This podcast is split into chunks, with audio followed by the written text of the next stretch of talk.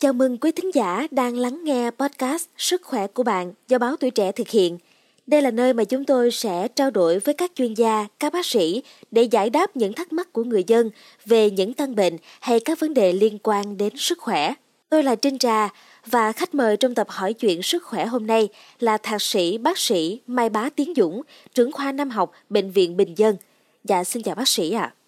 À.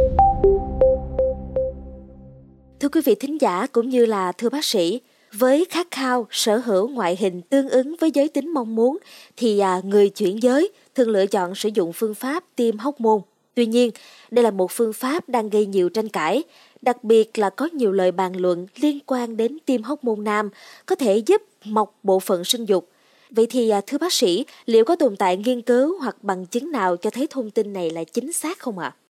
À, chào các bạn, học môn là một cái vấn đề rất hay trong vấn đề thực hành lâm sàng. Học môn về sinh dục của nam giới, nó được chiết xuất đơn, một đơn chỗ, đơn duy nhất, đó là tinh hoàn của nam giới. Chiết xuất khoảng 95% cái tổng lượng của cái testosterone ở nam giới. Testosterone muốn tác động trên của cơ quan đích thì nó không hẳn là các bạn chỉ tiêm testosterone vô thôi, mà nó còn phụ thuộc vô cái receptor, cái thụ thể tiếp nhận của testosterone ở những cái cơ quan ví dụ như da, lông tóc móng về cái cơ quan sinh dục của nam giới tinh hoàng dương vật túi tinh và cơ chế sản xuất tinh trùng của nam giới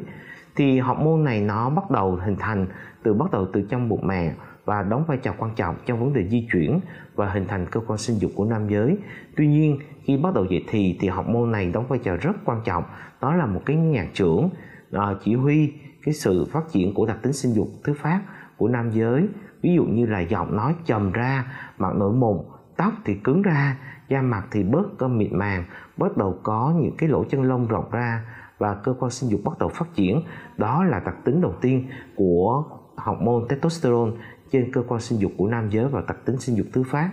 Chính testosterone nó làm cho cơ quan sinh dục của trẻ phát triển. Trong những nghiên cứu uh, trên thực nghiệm nếu mà cắt cả hai tinh hoàn của trên chuột thì sẽ thấy là đầu tiên cơ quan cái dương vật nó sẽ không phát triển. Và sau đó dương vật bị teo đi và những cái bộ phận khác cũng bị ảnh hưởng và hệ thống mạch máu bắt đầu bị rối loạn. Đó là cái vai trò của testosterone trên sự hình thành và phát triển cơ quan sinh dục của nam. Tuy nhiên không phải là testosterone sẽ gọi là uh, khi tiêm vào sẽ làm lớn dương vật mà chính testosterone nó là duy trì để phát triển. Đối với những cái trường hợp bệnh nhân hội chứng Klinefelter bệnh nhân hội chứng suy sinh dục teo tinh hoàng bẩm sinh. Thì việc sử dụng testosterone sẽ giúp cải thiện được cái chức năng và cái hình thể cũng giống như kích thước của cơ quan sinh dục của nam nhưng không cải thiện được hiện tượng sinh tinh của nam giới. Do đó khi chúng ta sử dụng học môn thì chúng ta vẫn có cải thiện được cái kích thước uh, của cơ quan sinh dục của nam ở những người bệnh nhân nam liên quan tới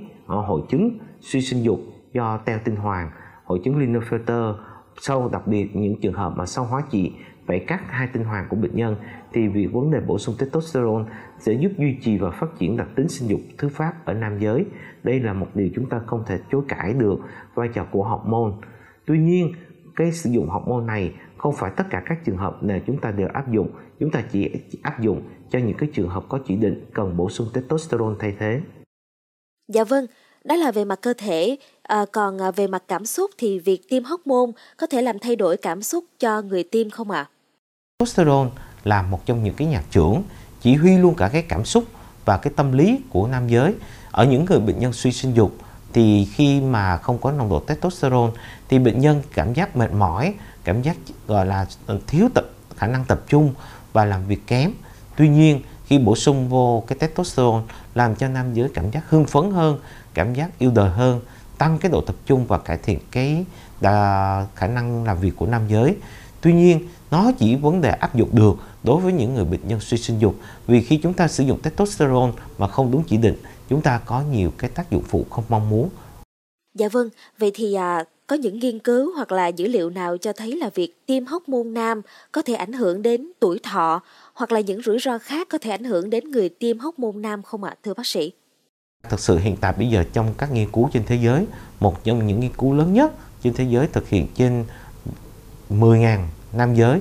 ở tất cả các quốc gia trên thế giới đó là nghiên cứu của MMAS một cái nghiên cứu khảo sát vấn đề sử dụng của testosterone đã chứng minh cải thiện được cái sức khỏe chung của nam giới cải thiện nhận thức cải thiện được cho cái ham muốn tình dục cải thiện được sức khỏe chung của người bệnh nhân. Tuy nhiên khi vấn đề sử dụng testosterone ở nam giới nếu không đúng chỉ định hoặc trên những bệnh nhân có yếu tố nguy cơ sẽ gây ra những cái hội chứng à, liên quan tới à, ung thư của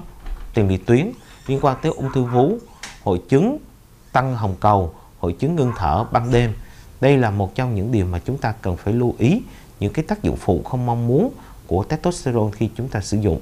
Dạ vâng ạ. À, vậy thì à, có những trường hợp nào không thích hợp để tiêm hóc môn nam hoặc là những người tiêm hóc môn nam phải cần lưu ý gì trước khi tiêm thưa bác sĩ? Một bệnh nhân nam mà quyết định trước khi sử dụng học môn thì chúng ta phải xác định là bệnh nhân có thuộc nhóm suy sinh dục hay không, bệnh nhân có cần bổ sung testosterone hay không và một lưu ý nữa, bệnh nhân có mong muốn có con hoặc là duy trì kích thước của tinh hoàn của người bệnh nhân hay không. Đó là những cái tiêu chí đầu tiên mà chúng ta phải là hỏi người bệnh nhân. Sau đó chúng ta phải thực hiện những cái xét nghiệm tầm soát à, nồng độ testosterone, tầm soát những yếu tố nguy cơ của ung thư tiền liệt tuyến, ung thư của tuyến vú, hội chứng tăng đông, hội chứng đa hồng cầu, hội chứng ngưng thở của người bệnh nhân và sau đó chúng ta phải tư vấn cho người bệnh nhân điều trị. Đối với những người bệnh nhân mà mong muốn duy trì cải thiện nồng độ testosterone mà trên bệnh nhân mong muốn có con thì việc chúng ta phải dùng không phải bổ sung testosterone mà chúng ta phải tìm ra được nguyên nhân cái khâu trục chặt trong trục hạt đồi tuyến yên sinh dục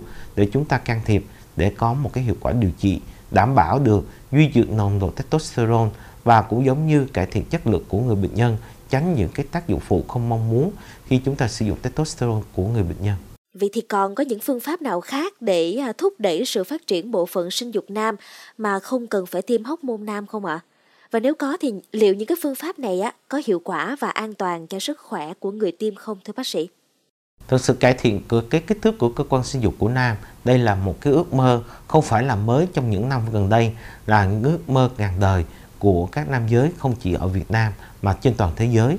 Thậm chí có những cái phương pháp từ bắt đầu từ trước công nguyên là người ta tiêm cái dầu cọ vô cơ quan sinh dục để làm lớn dương vật và thậm chí một số cơ sở thẩm mỹ họ thực hiện tiêm cái silicon vào làm lớn dương vật. Đây là những cái phương pháp chống chỉ định và không được phép thực hiện vì làm tổn thương của cơ quan sinh dục của nam. Tuy nhiên, cải thiện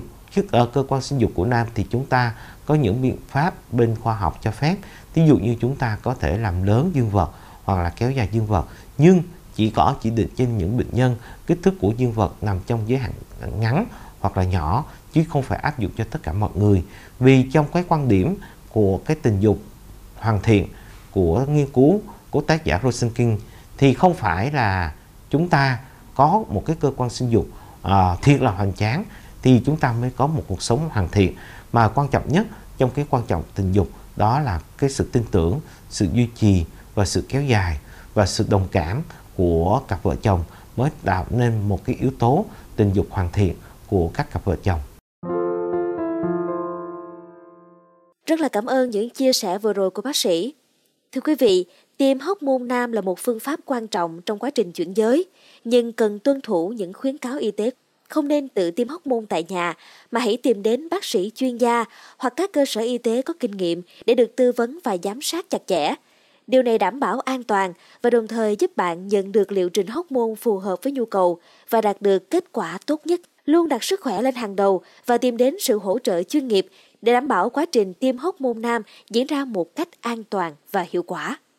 Một lần nữa thì Trinh Trà xin được chân thành cảm ơn sự có mặt của bác sĩ Mai Bá Tiến Dũng, trưởng khoa Nam học Bệnh viện Bình Dân trong số Sức khỏe ngày hôm nay. Cảm ơn quý vị và các bạn đã lắng nghe số podcast này. Đừng quên theo dõi để tiếp tục đồng hành cùng podcast Báo Tuổi Trẻ trong những tập phát sóng lần sau. Xin chào tạm biệt và hẹn gặp lại!